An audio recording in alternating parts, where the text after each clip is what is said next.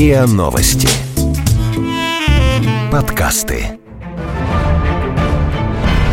Заговор классиков.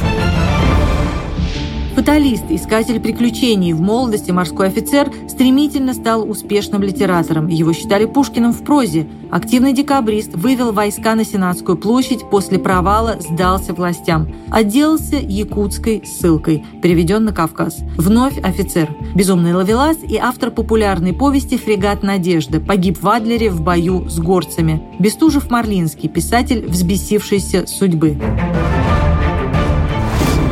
Здравствуйте, это «Заговор классиков». У микрофона писатель Виктор Ерофеев. Виктор, здравствуйте. Здравствуйте. И я, Анна Качарова. Сегодняшний наш герой Александр Бестужев, псевдоним его Марлинский, родился в 1797 году, скончался в 1837, прожил всего 39 лет. Когда он появился, его считали равным Пушкиным, но сегодня, признаемся честно, книги его не стоят на наших книжных полках. Так вот, чем был вызван такой колоссальный успех тогда и, в общем-то, забвение теперь? Ну, Ань, во-первых, на полках книжных моих родителей он стоял стоял такими толстыми томами послевоенными. И «Фрегат Надежда» мне известно как название с детства. То есть все таки как это не парадоксально, вот этот романтизм русской прозы дошел аж прямо до времени моих родителей. Где-то вот, знаете, эти волны еще плескались. Хорошо просто это помню. А он у нас романтик все таки да? Он у нас абсолютный романтик. Почему он романтик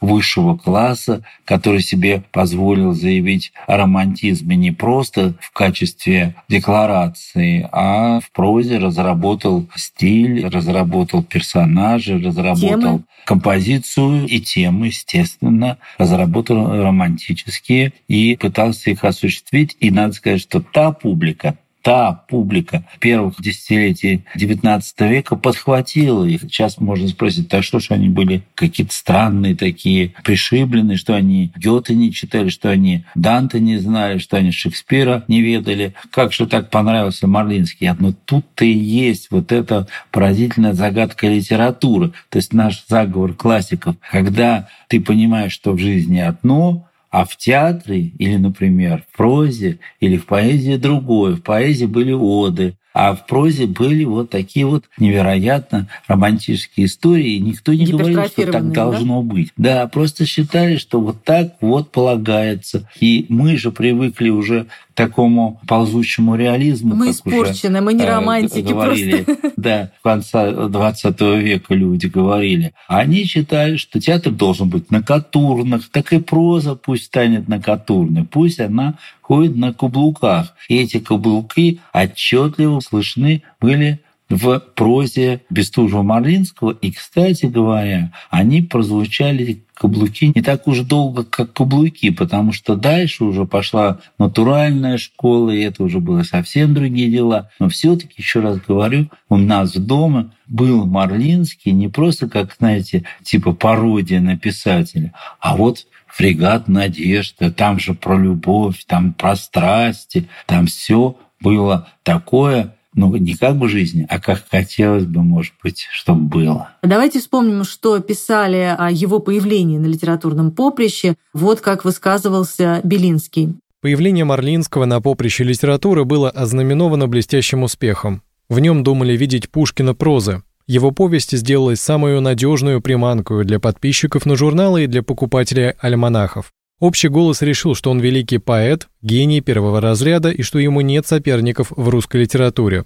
Журналисты громкими фразами подкрепляли мнение толпы, но никому из них не приходило в голову поговорить о Марлинском в отдельной статье, хотя они в длинных статьях рассуждали в косе, в кривь о многих писателях, и не столь, по их мнению, великих и важных. Такая огромная слава на кредит, такой громадный авторитет на честное слово не могли стоять твердо и незыблемо.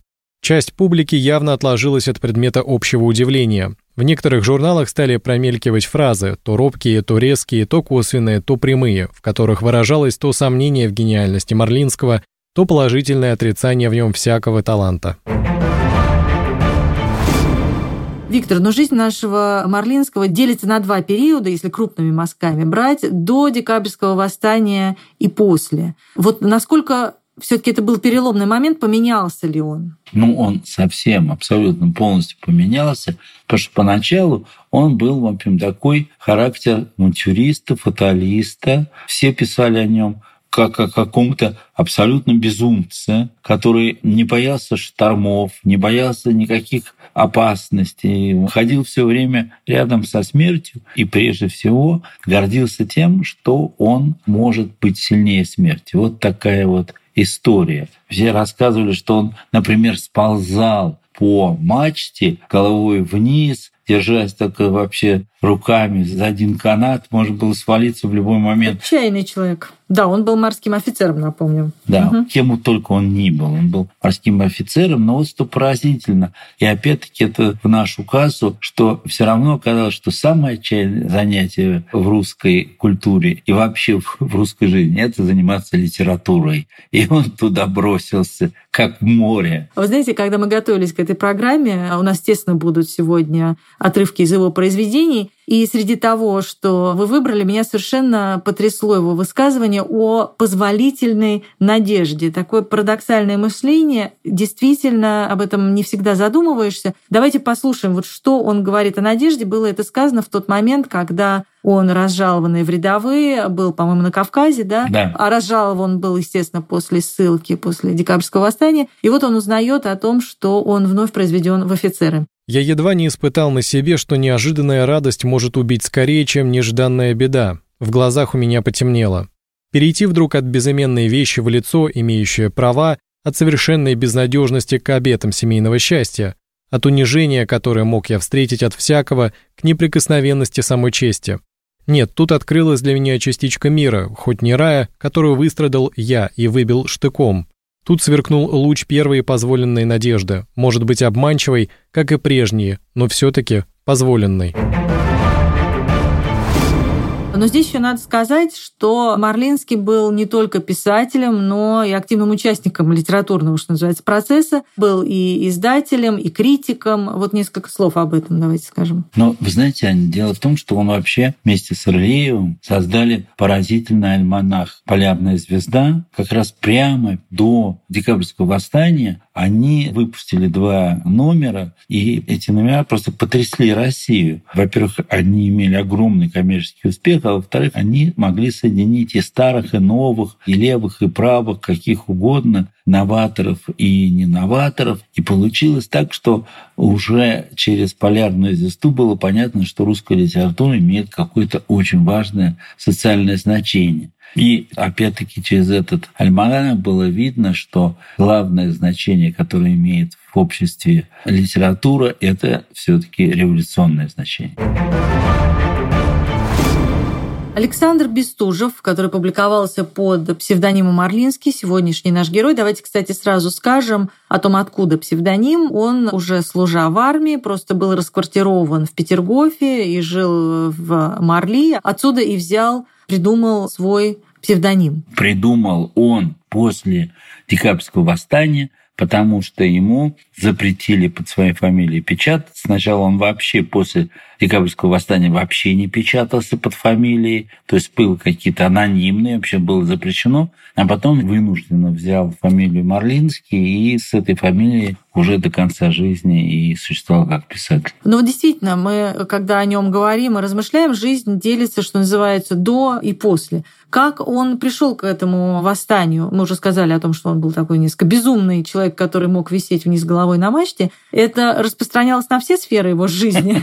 Нет, надо сказать, что точной картины его революционности создать невозможно, потому что на следствии он, в общем, делал такого умеренного революционера, такого сдержанного. Были другие совершенно свидетельства его, напротив, буйного революционерства. А если брать его отношение к коллегам, то было понятно, что он скорее единственный, может быть, вместе с Рылеевым, добавим Рылеева тоже, которые требовали такой настоящей социальной литературы, которая бы будоражила общество, которая вела бы к революции. То есть можно так сказать, что он стал революционером просто потому, что он увидел несправедливости, которые царят в этом обществе, и как патриот захотел их исправить. Ну, кстати говоря, с Орлеевым их связывала дружба и очень тесное общение. Да, давайте послушаем, как пишет о их дружбе. С Рылеевым делил Бестужин свои думы, свои литературные успехи и опасности политической пропаганды. Имена этих двух образцов чести, как называл их Булгарин в одном письме к Пушкину, неразлучны в истории нашей литературы и в истории нашего политического движения 20-х годов. «До последней искры памяти не забуду я дружбы Рылеева», писал Бестужев уже из Якутска, доверяя эти опасные слова бумаге. И действительно, с именем Рылеева было для Александра Александровича связано воспоминание о всех счастливых годах его жизни. Но помимо того, что он был такой, в общем, революционер, хотел социальной литературы, он же был еще и очень известный светский персонаж. Любил женщины, они его тоже, я так понимаю, удостаивали своим вниманием. Был симпатичным, привлекательным и известным персонажем. Как это все сочеталось? Ну вот, видимо, никак и не сочеталось, потому что, с одной стороны, он был любителем выпить шампанского, иметь несколько любовниц, тусоваться, общаться с разными людьми. Например, его очень любил Да, Булгарин, и Греч, кстати, и тоже, он да, с был Булгарином приятелем. общался. И Греч тоже друг Булгарина. Он общался с Грибоедовым, это уже, значит, общение с гениями. Он общался, естественно, совершенно с теми молодыми писателями, которые были тоже опубликованы в альманахе его. Но с Пушкиным не особенно у него получилось, потому что он решил Пушкина Это учить, смешно, конечно, сегодня. Онегин.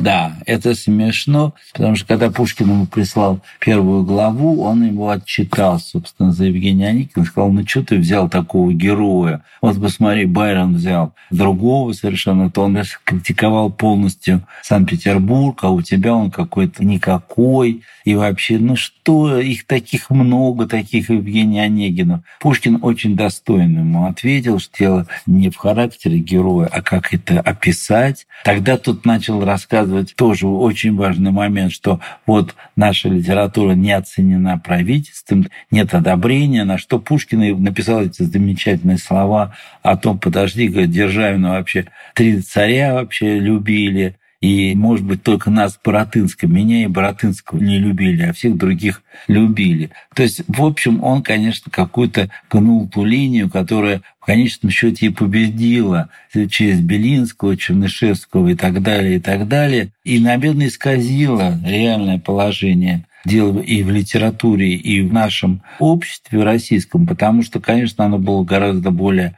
разнообразно. Да и он сам, как человек, Ань, явно радовался именно разнообразию и девушек, и общества. А как вот революционер, он ходил такого казарменного единообразия. Ну, не очень хорошо это сочетается, Единообразие если казарм. честно. Но вот Да. что А что вы хотите? Так бывает. Вот что о нем, как о человеке, о таком светском блестящем молодом человеке, писал критик Котляревский. Личность Бестужева – одна из самых ярких личностей той эпохи. На различных поприщах проявляла она свою силу в тогдашнем обществе. Ее можно было встретить в светских, литературных и политических кружках, и она в них никогда не оставалась в тени, а стояла на первом плане. С ней можно было столкнуться на страницах журнала, в отделе критики, где она задорно и резко полемизировала и выделялась новизной своих критических взглядов и приемов. Наконец, она же проглядывала так ясно в целом ряде повестей и рассказов, всегда занимательная, оригинальная, с умными мыслями, бурными чувствами, хотя, правда, с несколько однообразным настроением. Нельзя было пройти мимо нее, ее не заметив. Дальше последовало декабрьское восстание, как мы уже сказали, суд. Кстати говоря, два брата тоже. По-моему, их было пять братьев, и трое были декабристами. Да, у него был Николай, брата, и Николай и Михаил, и они отправились на каторгу, в то время как он выскочил. Хотя он руководил вообще войсками, вел себя вообще просто вызывающе, кстати говоря, был согласен на цареубийство. Знаете, я внимательно прочитал его показания суду. Я вам должен сказать, что я немножко разочаровался. Ну, во-первых, он пришел, значит, дался. Он струсил? Нет, он не струсил, он просто умный человек. Он говорит так, как на самом деле есть и как было, но он аккуратно подставляет Рылеева. Угу. Он говорит, как мне Рылеев сказал, как меня Рылеев туда-то записал, как Рылеев меня туда-то послал. Было ясно, что он ходил, так сказать, под Рылеева. Нехорошо, да, нехорошо. Да, вот я вижу, что это во мне очень нехорошо. Он называл его неоднократно. И, надо сказать, он все время подчеркивал, что никого не убивал, никакой капли крови не пролито. Но, с другой стороны, все-таки неожиданно он царю все-таки заявил, что он рассматривал тему цареубийства. Но, видимо, он понимал, что кто-то mm-hmm. об этом доложит царю. Но вообще он сделал очень интересную вещь. Пожалуй, самым лучшим произведением, которое можно читать бесконечно, является не его повести, но об этом мы поговорим чуть позже. Да, давайте об этом действительно поговорим чуть позже, так и у нас интрига будет. А сейчас хочется немножечко проследить дальше его жизненный путь, потому что, как по мне, так это тоже сюжет какого-то совершенно потрясающего и на самом деле с очень грустным концом большого романа, потому что он был сослан в Якутск. Он и есть. Да. Понимаете, дело в том, что как раз Бестужев есть герой романа, и мне кажется, что глядя на Бестужева и Лермонтов-то написал героя нашего времени, что-то такое. Кстати, возможно, возможно, да. Он попал на Кавказ в итоге, и там как мы уже сказали, опять был возведен в чин офицера, но постигла его... Из-за своей храбрости, невероятной да, храбрости. Сражался во всем. То есть он там вообще опять-таки играл судьбой. Вот, значит, у него абсолютно обезумевшая судьба. Он вообще так рисковал. Он рассказывал, например, что у него там была пробита шляпа в двух миллиметрах от волос. Он рассказал, что у него ружье было пробито с двух сторон. То есть что он только вообще не испытал в бою, но остался жив до определенного момента. То есть вы считаете, он там себе предрек кончину? Не надо было писать повести с таким названием. Он был убит. И он себя предрек это. Он рассказывал о том, какой он был замечательный бабник, и рассказал о том, где он умрет. И так это и случилось. И вот давайте послушаем, как он погиб. Он погиб тоже как герой какого-то романа. На другой день, рассказывает очевидец, был размен телам, взятых у черкесов на наши, оставшиеся в лесу, и, разумеется, было приложено особенное старание добыть тело Бестужева. Но мы ничего не добились, да и сами черкесы не могли различить его тело от прочих, так как они обдирают убитых и даже раненых начисто. А что Бестужев был обобран, в этом нет ни малейшего сомнения. Могло быть еще и то, что тело было поругано черкесами, и они имели настолько совести, или вернее страху, чтобы не выдавать его в этом виде. Спустя несколько дней в «Инвалиде» было опубликовано о награждении Бестужева орденом Святой Анны за храбрость. Продолжаем разговор об Александре Бестужеве Марлинском. Виктор, вы уже сказали о том, что вы считаете его лучшим произведением не его рассказы, повести, какие-то критические статьи, а совершенно вот другое произведение, его записку царю. Расскажите об этом. Почему? Ну, смотрите, это, в общем, его самое экзистенциальное произведение, потому что он внутренне был готов к тому, что его повесят. Он ее писал уже во время следствия. Он писал во время следствия, он находился в тюрьме, у него уже была встреча э, с царем, но он чистосердечно признался, что он действительно готов был и царя убить, и вводил войска, и все было, в общем, на самом главном уровне. Да? То есть он был один из закопёрщиков, один из реальных организаторов 14 декабря. И, видимо, ему в темнице в его пришел в голову мысль, что если он напишет историю русского свободомыслия, то, с одной стороны, это пригодится и России, и царю. И надо сказать, что он разыграл как умный человек, вот странно, он, конечно, был и умный человек, и с другой стороны, конечно, писал такие фантастические романтические вещи, как какой-то безумец, но вот умный безумец — это что-то похоже на Марлинского. И мне кажется, это произведение такое экзистенциальное, то есть он спасал себя, но при этом с большим достоинством он рассказал о том, как русские войска шли на запад, побеждали, и вот оттуда Наполеон, оттуда зарождались какие-то идеи. И он написал очень достойно, нигде там не сфальшивил. Показал слабости Александра Первого, показал слабости и ужасы крепостного права и так далее, и так далее, и так далее. И говорят, правда, там его немножко спутали с братом, но вообще, в принципе, говорят, что царь объявил, что он никогда такого количества правды никогда ни от кого не слышал. Но он благосклонно как-то отнесся к этому тексту? Какую-то роль этот текст ну, вообще сыграл? Во-первых, он, его спасение. Смотрите, он его не повесил. Угу. Друга его Рылеева повесил, а его не повесил. Он даже его не послал на каторгу. Вместо этого он отправился на поселение, и ему один из помощников Бенкендорф сказал только, говорит, ты можешь и печататься и пиши, и печатай. Только не подписывай. Нет, не пиши угу. ерунды вот этой вот декабристской. Ну и, естественно, значит, речь шла о том, чтобы он не подписывал. Но, кстати говоря, эта же записка, это не очень длинный текст, но он действительно очень такой насыщенный, интенсивный. Давайте послушаем небольшой отрывок. Еще война длилась, когда ратники, возвратясь в дом, первые разнесли ропот в классе народа. «Мы проливали кровь», — говорили они. А нас опять заставляют потеть на барщине. Мы избавили родину от тирана, а нас вновь тиранят господа. Войска от генералов до солдат, пришедшие назад, только и толковали, как хорошо в чужих землях. Сравнение с своим, естественно, произвело вопрос, почему же не так у нас? Сначала, покуда говорили о том беспрепятственно, это расходилось на ветер, ибо ум как порох опасен только сжатый. Но с 1817 года все переменилось. Люди, видевшие худое и желавшие лучшего, от множества шпионов принуждены стали говорить скрытно. И вот начало тайных обществ. Притеснение начальством заслуженных офицеров разгорячило умы.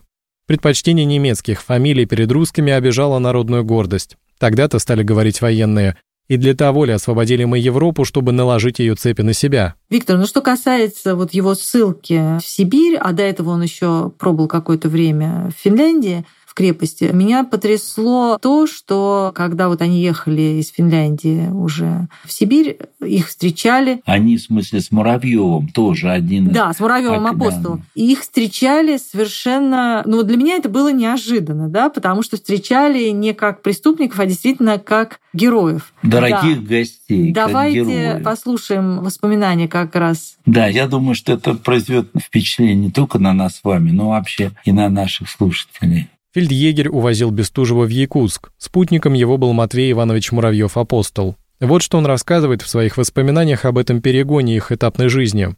Фельдъегерь вез нас через Ярославль, Вятку, Пермь и Екатеринбург. Тут остановились мы у почтмейстера, принявшего нас с особенным радушием. После краткого отдыха в зале открылись настежь двери в столовую, где роскошно накрыт был обеденный стол. Собралось все семейство хозяина, и мы после двухлетнего тяжкого и скорбного заточения, отвыкшие уже от всех удобств жизни и усталые от томительной дороги, очутились негаданно посреди гостеприимных хозяев, осыпавших нас ласками и угощавших с непритворным радушием. Несмотря на то, что главным произведением Марлинского мы уже объявили его записку царю, все таки надо поговорить о его рассказах и о том же самом фрегате «Надежда», который мы уже упоминали, его одном из самых известных произведений. Но вот можно встретить мнение критиков, ругали Марлинского за его чрезмерную бравурность, за какую-то тяжеловесность языка, за какие-то описания такие очень пышные. Вот как вы правильно сказали, на каблуках. Но это какие-то прям очень высокие каблуки, мне кажется. Вы согласны с тем, что это такая литература, в общем, тяжеловесный язык у него? Но, вы знаете, литература имеет право быть разной. И, конечно, Марлинского сейчас можно читать большой компании, развлекаясь и веселясь, потому что, конечно, такие эмоции, такие всплески чувств, это, конечно, вещи, которые, которые относятся к воображению чувственного начала, нежели к реальным чувствам. Или я бы, знаете, извините, я бы сказала, что вот когда я читала его, было впечатление, звучит как пародия на какой-то романтизм и чувственность иногда. Да, конечно, пародия. Так дело в том, что одна эта пародия быстро и прошла, потому что люди, ну, как бы подумали, что все таки как бы это не то, и бросились все в натуральную школу. И тут пришел Гоголь, и уж, конечно, он всех победил. Ну да. Всех да. заправил за пояс. Но давайте послушаем, потому что это и смешно, и, может быть, отчасти и грустно, потому что он взлетел до потолка, как великий прозаик пушкинского времени, а потом грохнулся на пол. И вот не случайно, потому что здесь у нас есть герой, который объясняется героине в любви и объясняется так, что прямо аж дурно становится. Капитан Правин оставил перед бурью свой фрегат, чтобы провести ночь в объятиях любви и наслаждения, а буря страшно разразилась громом и молниями и заставила его проговорить такую речь. «Ты моя, вера моя. Что же мне нужды до всего остального? Пускай гибнут люди, пускай весь свет разлетится в дребезги. Я подыму тебя над обломками, и последний вздох мой разрешится поцелуем. О, как пылки, как жгучи твои уста в эту минуту, очаровательница! Знаешь ли, — промолвил он тише, сверкая и вращая очами, как опьянелый, — ты должна любить меня, поклоняться мне более, чем когда-нибудь. Знаешь ли, что я богаче теперь Ротшильда, самовластнее английского короля, что я облечен в гибельную силу, как судьба? Да, я могу сорить головами людей по своей прихоти и за каждый твой поцелуй платить сотню жизней.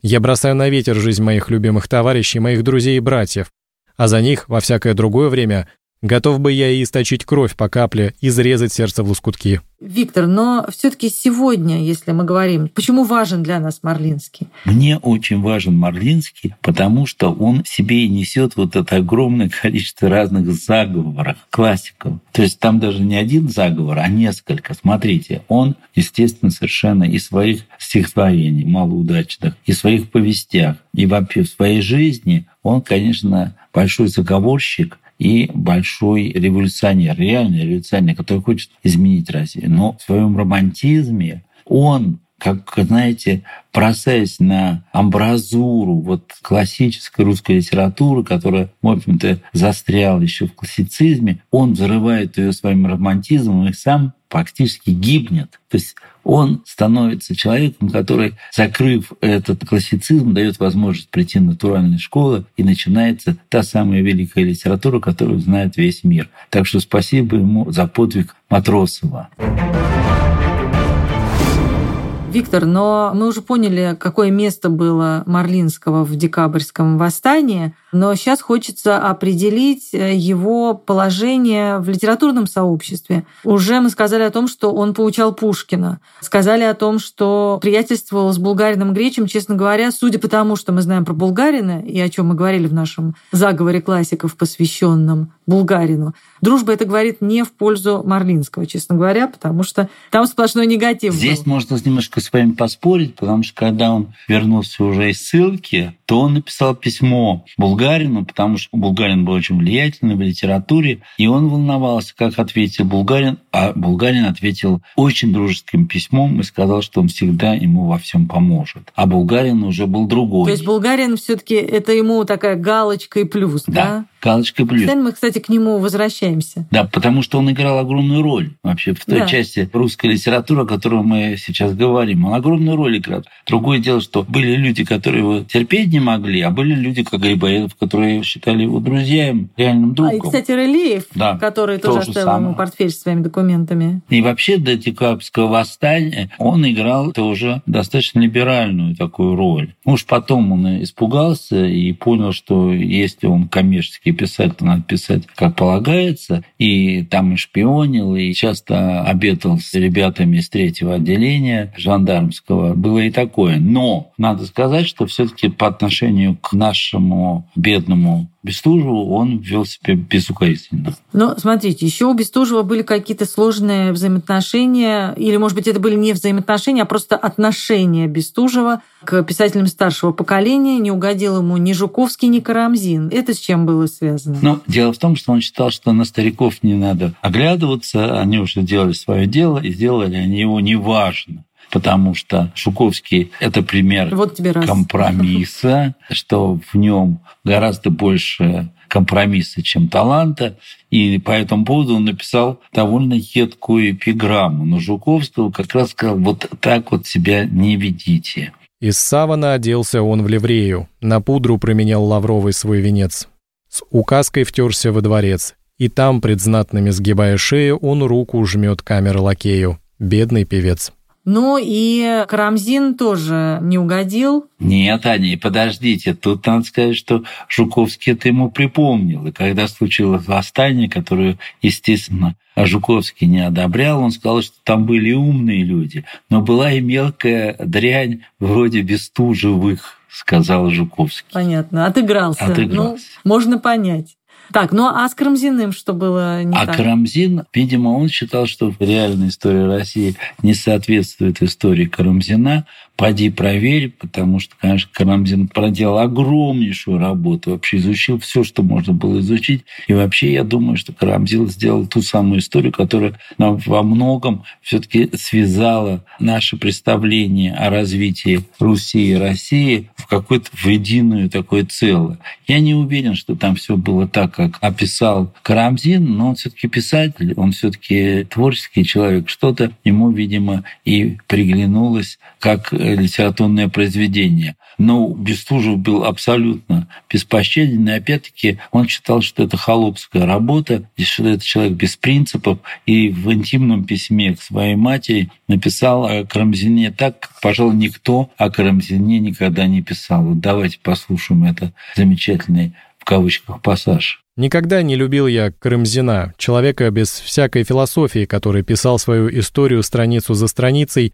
не думая о будущей и не справляясь с предыдущую. Он был пустозвон красноречивый, трудолюбивый, мелочный, скрывавший под шумиху и сентенции чужих свою собственную ничтожность.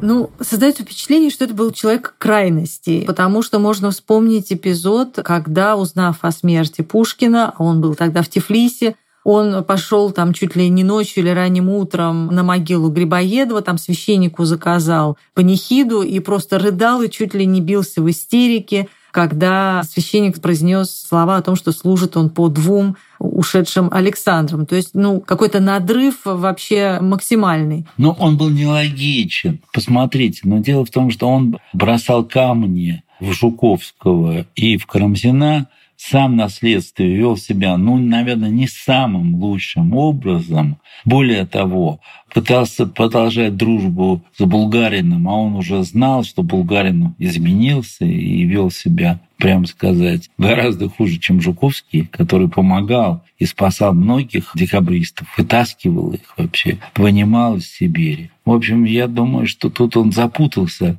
Ну, как он запутался и в отношениях к женщинам, потому что там все время маячили дуэли, потому что он все время рисковал. Но там этих отношений было много. По-моему, какая-то была просто сеть такая. Причем одновременных отношений. И давайте вспомним вот его слова, что в конце концов он вышел каким-то потерянным, измученным из всех этих отношений. У нас, кажется, есть такая цитата. «Я всегда был так счастлив с женщинами, что не постигаю, чем я это заслужил.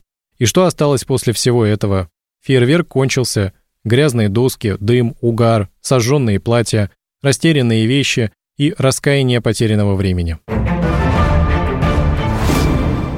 Виктор, но у меня создалось впечатление, что наш герой сегодняшний сам по себе, его биография, его жизнь, его вот эти какие-то зашкаливающие совершенно эмоции, возможно, даже интереснее, чем его произведение. И он сам как бы действительно, как мы уже говорили, может быть и мог бы стать героем нашего а, времени. какого-то очень романтического произведения. Да, да, да. Я согласен с этим, потому что действительно, смотрите, у Лермонтова в «Герое нашего времени» есть тема фатализма, и очень много как раз риск, дуэли и так далее, и так далее, соблазнения женщины. Ну, прямо, в общем, подумаешь э, ну, о том, этого? что Печорин — это где-то, в общем, двойник Марлинского. Но я могу только одно сказать здесь, что, вы знаете, такой человек был нужен русской литературе не только потому, что он бросился там действительно на амбразуру и практически окончательно закрыл классицизм в России, но еще просто потому, что он ведь в конечном счете заявил о страстях, которые реально существуют. Другое дело, как он их изобразил, но все-таки вот это и безумная любовь, и вот эти вот интриги, и вот эта светская жизнь, и вот это вот вообще очарование морем, и многое-многое-много о чем говорил все-таки это не какие-то воспоминания о Древней Греции, не какие-то там вообще Ну да, вещи. это сегодняшняя жизнь. Это сегодняшняя жизнь, и описанная человеком, который эту жизнь очень любил, человек, которого и жизнь очень любила. И здесь вот это взаимоотношение его и жизни, это действительно что-то невероятное. Она ему дарила подарок за подарком. Даже в том, что он отсидел в крепости и написал записку царю, и в конечном счете отделался Якутском, согласитесь, там тоже есть огромная политическая и человеческая интрига. В общем, перед нами обезумевшая совершенно судьба человека, который в конечном счете есть наш сегодняшний герой, и о нем всегда интересно поговорить. Почему? Да потому что действительно непонятно, кто кем управляет, судьба человеком или человек своей судьбой. Это так и останется загадкой. Марлинский говорит, вот я, загадка, разгадывайте меня. Писатель Виктор Ерофеев и я, Анна Качарова. Слушайте эпизоды подкаста «Заговор классиков» на сайте ria.ru в приложениях Apple Podcasts, CastBox или SoundStream. Подписывайтесь, комментируйте и делитесь с друзьями. Заговор классиков.